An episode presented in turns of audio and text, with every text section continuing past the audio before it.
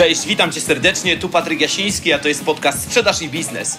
Jeżeli chcesz rozwijać swoje umiejętności w zakresie sprzedaży, negocjacji, perswazji, profesjonalnej obsługi klienta, albo lubisz czasem posłuchać ciekawych ludzi ze świata sprzedaży i biznesu, których będę miał przyjemność gościć, to zdecydowanie jesteś w dobrym miejscu. Więc jak to mówi Andrzej Twarowski, siadamy głęboko w fotelach, zapinamy pasy i startujemy. Odcinek 20. Zrozumienie, których mechanizmów sprzedaży pomogło mi sprzedawać więcej i lepiej. Zapraszam do odsłuchu. Cześć moi drodzy, witajcie serdecznie już w 20 odcinku mojego podcastu solo. Ja jaram się niesamowicie, bo naprawdę uwierzcie mi, że ja od samego początku tak się zastanawiałem, czy ja wytrwam w tych podcastach, ale tutaj oczywiście pozdrawiając Szymona Lacha, który kiedyś powiedział w zasadzie o mnie, że zazdrości mi konsekwencji i ja dzięki niemu też między innymi tą konsekwencję w sobie odkryłem, więc konsekwentnie robię ten podcast, chociaż nie jest lekko, bo za chwilę muszę lecieć do Poznania, jestem dzisiaj po trzygodzinnych zajęciach z jedną z taką bardzo dużą firmą, do tego po całym dniu rekrutacji, do tego jeszcze po robieniu prezentacji na jutro, zaraz ładuję się w samochód i jadę do Poznania. Dobra, ale bez pitu-pitu, bo na to się umawialiśmy, to Wam obiecywałem, że będę starał się dawać sam konkret, tym bardziej, że mnie długie podcasty męczą. No to dzisiaj jedziemy z, takim, z taką moją refleksją. Mam taką ciekawą refleksję, którą chcę się z Wami dzisiaj podzielić.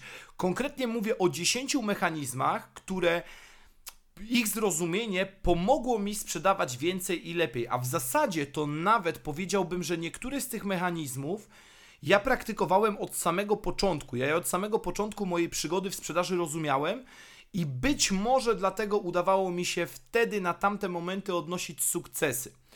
Więc bez zbędnego gadania jedziemy. Słuchajcie, mechanizm pierwszy, który zrozumiałem, to był taki bardzo prosty mechanizm, że ze sprzedażą to my mamy do czynienia przez całe nasze życie. I wiecie, i tu się kłania to słynne, jak czasami możecie usłyszeć, jeżeli zajmujecie się zarządzaniem działami sprzedaży na przykład, to czasami możecie usłyszeć od kogoś, kto świeżo się zatrudnił, zaraz się zwalnia, że on nie nadaje się do sprzedaży. To jest trochę tak, przynajmniej w moim rozumieniu sprzedaży, jakby powiedział, ja nie nadaję się do życia, nie? No bo gdyby spojrzeć y, na sprzedaż tak bardzo holistycznie, no to powiedzmy sobie wprost, że Każda interakcja, która zachodzi między dwiema osobami, jest swego rodzaju sprzedażą. Jeżeli próbujesz namówić swojego partnera lub partnerkę na wyjście do kina, do restauracji czy, czy gdziekolwiek indziej, a ona nie za bardzo ma ochotę, ma chęć i musisz przedstawić jakieś swoje argumenty, to sprzedajesz.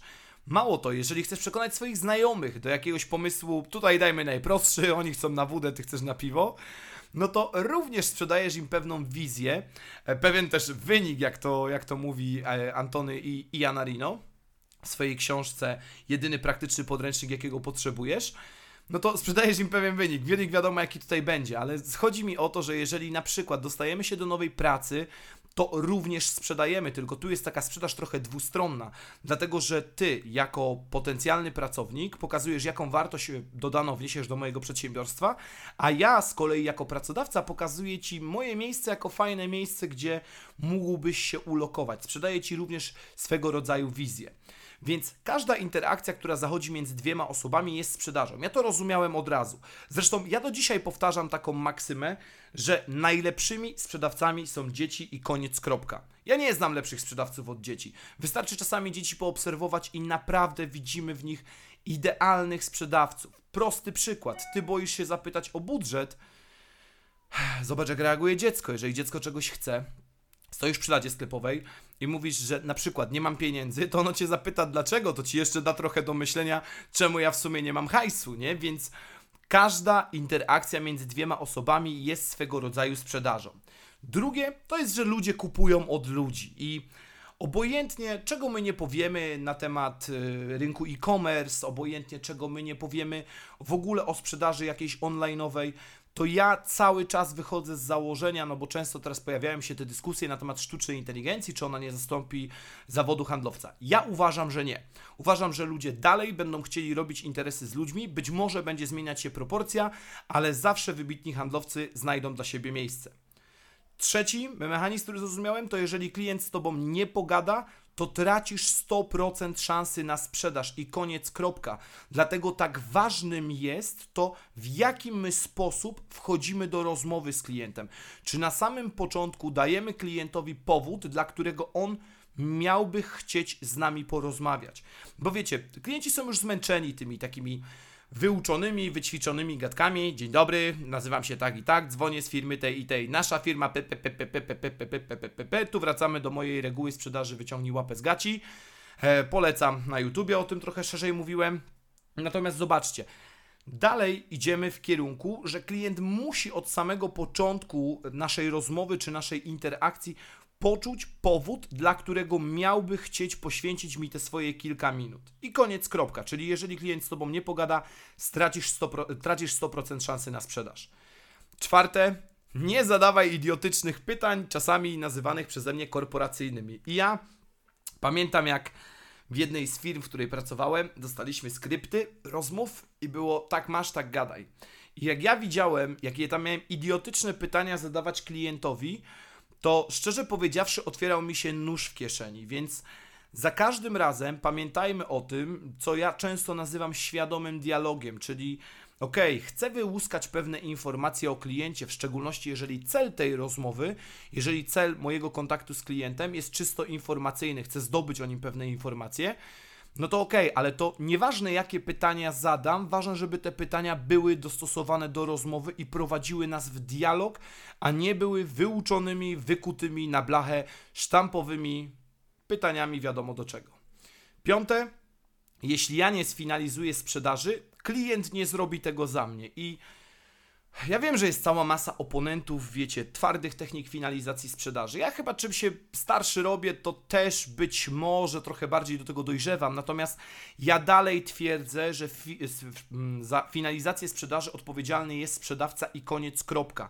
Pamiętajmy, że finalizacją nie zawsze, w szczególności jeżeli mówimy o jakimś segmencie B2B i są to trochę bardziej skomplikowane rozwiązania, nie zawsze będzie samo tak kupuję od Ciebie, ale chociażby wyrażenie zgody przez klienta na kolejny krok, na który ja bym chciał, żebyśmy się umówili. Szóste, obiekcje nie są ani dobre, ani złe, po prostu są. I tutaj wracamy do tego mojego nagrania na YouTubie, gdzie mówiłem o obiekcjach, uwarunkowaniach i zmyleniach klienta. To też trzeba umieć rozróżniać, kiedy obiekcja klienta jest faktycznie obiekcją. Natomiast ja nie popieram trochę tej szkoły sprzedaży, która tam czasami mówiła, że jak klient ma obiekcję, to dobrze, bo to znaczy, że jest zainteresowany. Często to jest guzik, prawda? Często jest tak, że po prostu klient ma tą swoją obiekcję. Naszą, naszym zadaniem jest porozmawiać z nim o tym problemie czy tej niedoskonałości, którą on widzi i zobaczyć, czy jesteśmy w stanie z tym klientem nawiązać współpracę. Koniec, kropka. Siódme, mocna marka sprawia, że klienci znajdują Ciebie. I teraz wracamy do tego, że ja często powtarzam, że od trzech, no już, już prawie czterech lat ja nie pozyskiwałem ani jednego klienta aktywnie sam. I teraz ktoś powie, no to hipokryta, robisz szkolenia z cold callingu. Oczywiście moje zespoły cały czas działają na cold callach, są zespoły, które prowadzę i radzimy sobie bardzo dobrze. To mnie kredytuje w ogóle do tego, żeby móc do ludzi mówić i być na bieżąco z tymi cold callami. Natomiast ja wychodzę z założenia, że zdecydowanie lepiej sprzedaży, kiedy to klient znajdzie mnie. I stąd te podcasty, wpisy na blogu, recenzje książek i tak dalej, dlatego że ja bym chciał non-stop pokazywać moim potencjalnym klientom: halo, jestem, halo, mogę Wam pomóc. Ósme, bez konsekwencji w sprzedaży daleko nie zajdziesz, czyli wracamy do konsekwencji. I tak jak Wam powiedziałem, ja dzisiaj mam taki dzień, gdzie generalnie no nic tylko się wywalić do góry kopytami i, i, i nic nie robić już do końca dnia. Natomiast złożyłem Wam pewną obietnicę handlową z mojej strony, że będę starał się ten podcast robić regularnie. Zdecydowanie wiemy o tym wszyscy, że to nie jest moja ulubiona forma. Jeżeli ktoś nie wie, to się właśnie dowiaduje. Chociaż ja i tak dziękuję wszystkim tym, którzy w ostatnim czasie dali mi jakieś, wiecie, jakieś gratulacje, propsy za to, że ten podcast nagrywam, twierdzą, że on jest wartościowy, twierdzą, że fajnie mi to wychodzi. Natomiast ja cały czas w tym, ja cały czas się uczę tego podcastu i chciałbym się go uczyć. Chciałbym, żebyście też uczyli się razem ze mną, a może i nawet idąc o krok dalej, uczyli mnie, czyli pokazywali mi, co ja jeszcze powinienem robić, żeby ten podcast był bardziej wartościowy dla Was, jakiej wiedzy poszukujecie, czym jeszcze mógłbym się z Wami podzielić. Ale wracając do, do tego podpunktu ósmego, bez konsekwencji w sprzedaży daleko nie zajdziesz. I ja jestem strasznym zwolennikiem konsekwencji. Zobaczcie, prosta zasada. Chcesz zatrudnić do swojego zespołu handlowego nową osobę. Obojętnie jakie zadanie ona będzie miała wykonywać, czy to będą, będzie jakiś e, prospecting, czy na przykład odsiewanie, klasyfikacja klientów, bez znaczenia. I teraz masz taką osobę i ta osoba na przykład potencjalnie deklaruje się, że chce z Tobą współpracować i, uwaga, nie oddzwania do Ciebie tak, jak się umawiacie. I na przykład moja zasada jest taka, że ja już tej osoby w swoim zespole nie chcę z bardzo prostego powodu. Jeżeli ona nie umie oddzwonić do mnie, to prawdopodobnie nie będzie oddzwaniała też do klientów i koniec kropka. Może nieraz popełniłem w topę, natomiast ja nie żałuję tego, dlatego że wychodzę z założenia, tak jak powiedziałem, jeżeli on nie oddzwania, czy ona nie oddzwania do mnie, to prawdopodobnie nie oddzwoni do klientów. Dziewiąte, czas robi różnicę. I tutaj wracamy do tego mojego słynnego powiedzenia, że jeżeli szybkość może być moją jedyną przewagą rynkową, jaką mam, to ja chcę ją mieć po, swoim, po swojej stronie. Więc u mnie zawsze jest tak, że staram się na zapytanie odpowiedzieć maksymalnie szybko. I to jest fajne, kiedy wiecie, ja na przykład na warsztatach z moimi z moimi um, uczestnikami szkoleń, o tak, umawiam się w ten sposób, że jeżeli wpłynie do mnie zapytanie lub zadzwoni do mnie telefon w sprawie szkolenia, to ja bardzo chętnie poprowadzę tą rozmowę przy na głośniku przy nich. Robi to olbrzymią różnicę, bo ci ludzie widzą od razu, że to, co ja im mówię, to ja sobie nie, nie wyssałem tego z palca. Ja nie mam żadnego problemu z tym, żeby rozmawiać z klientem Mm, w trakcie moich szkoleń. Tak samo umawiamy się z uczestnikami, że jeżeli zadzwoni do nich telefon i mają na to ochotę, mogą odebrać, wtedy zrobi, damy sobie feedback z tego.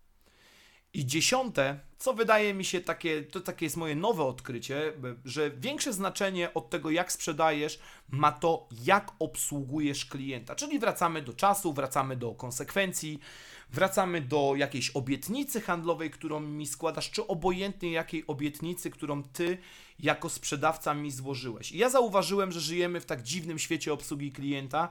Na temat tej obsługi klienta, czy w ogóle w pracy w obsłudze klienta jest jeszcze tak wiele do zrobienia i tak wiele nowych lądów, powiedziałbym, do odkrycia, że ta robota chyba nie skończy nam się nigdy. Więc uważam, że dużo, dużo, dużo większe znaczenie od tego, jak ja tobie sprzedaję, ma to, jak ja ciebie obsługuję. Czy obsługuję ciebie szybko, terminowo, czy robię to rzetelnie, czy wywiązuję się z deklaracji, które tobie składam. Czy jestem dla Ciebie dobrym partnerem do rozmów? Dlatego, że słuchajcie, wracamy znowu do tego, że nie wszyscy będą naszym klientem i to nawet lepiej, ale czy ja mam z Tobą takie flow jako partner w biznesie? Więc Kończąc, dziesiąte, większe znaczenie od tego, jak sprzedajesz, ma to, jak obsługujesz klienta. I podsumowując tą listę jeszcze raz, polecimy znowu od końca. Czas, e, większe znaczenie od tego, jak sprzedajesz, ma to, jak obsługujesz klienta. Czas robi różnicę. Bez konsekwencji sprzedaży daleko nie zajdziesz. Mocna marka sprawia, że to klienci znajdują Ciebie. E, obiekcje nie są ani dobre, ani złe, po prostu są. Jeśli ja nie sfinalizuję sprzedaży, klient nie zrobi tego za mnie. Nie zadawaj idiotycznych pytań. Jeśli klient, jeśli klient z Tobą nie pogada, to tracisz 100% szansy na sprzedaż. Ludzie kupują od ludzi i ze sprzedażą mamy do czynienia całe życie. I teraz jestem mega ciekaw Waszego zdania. Czy to Waszym zdaniem ma sens, czy to się kupy trzyma? Oraz jakie Wy mechanizmy odkryliście, które pomogły Wam sprzedawać więcej i lepiej? Bardzo Was proszę, podzielcie się w komentarzu. Ja jestem ciekaw, czy tej listy nie trzeba było uzupełnić, a może zrobimy taką uzupełnioną listę, na przykład na 30 odcinek, zobaczymy, co się wydarzy, bo też chciałbym, żeby to dla Was było coś wartościowego. No i co? Ja Wam ślicznie dziękuję za odsłuchanie tego odcinka, za to, że jesteście ze mną. Jeżeli oczywiście podobał Wam się ten odcinek, to podajcie go dalej, dajcie tam jakąś łapkę, serduszko czy cokolwiek tam macie. No i słyszymy się w kolejnym odcinku. Trzymajcie się gorąco, chociaż teraz może to zabrzmieć jak hipokryzja, bo cały czas jest gorąco. No i do usłyszenia. Cześć!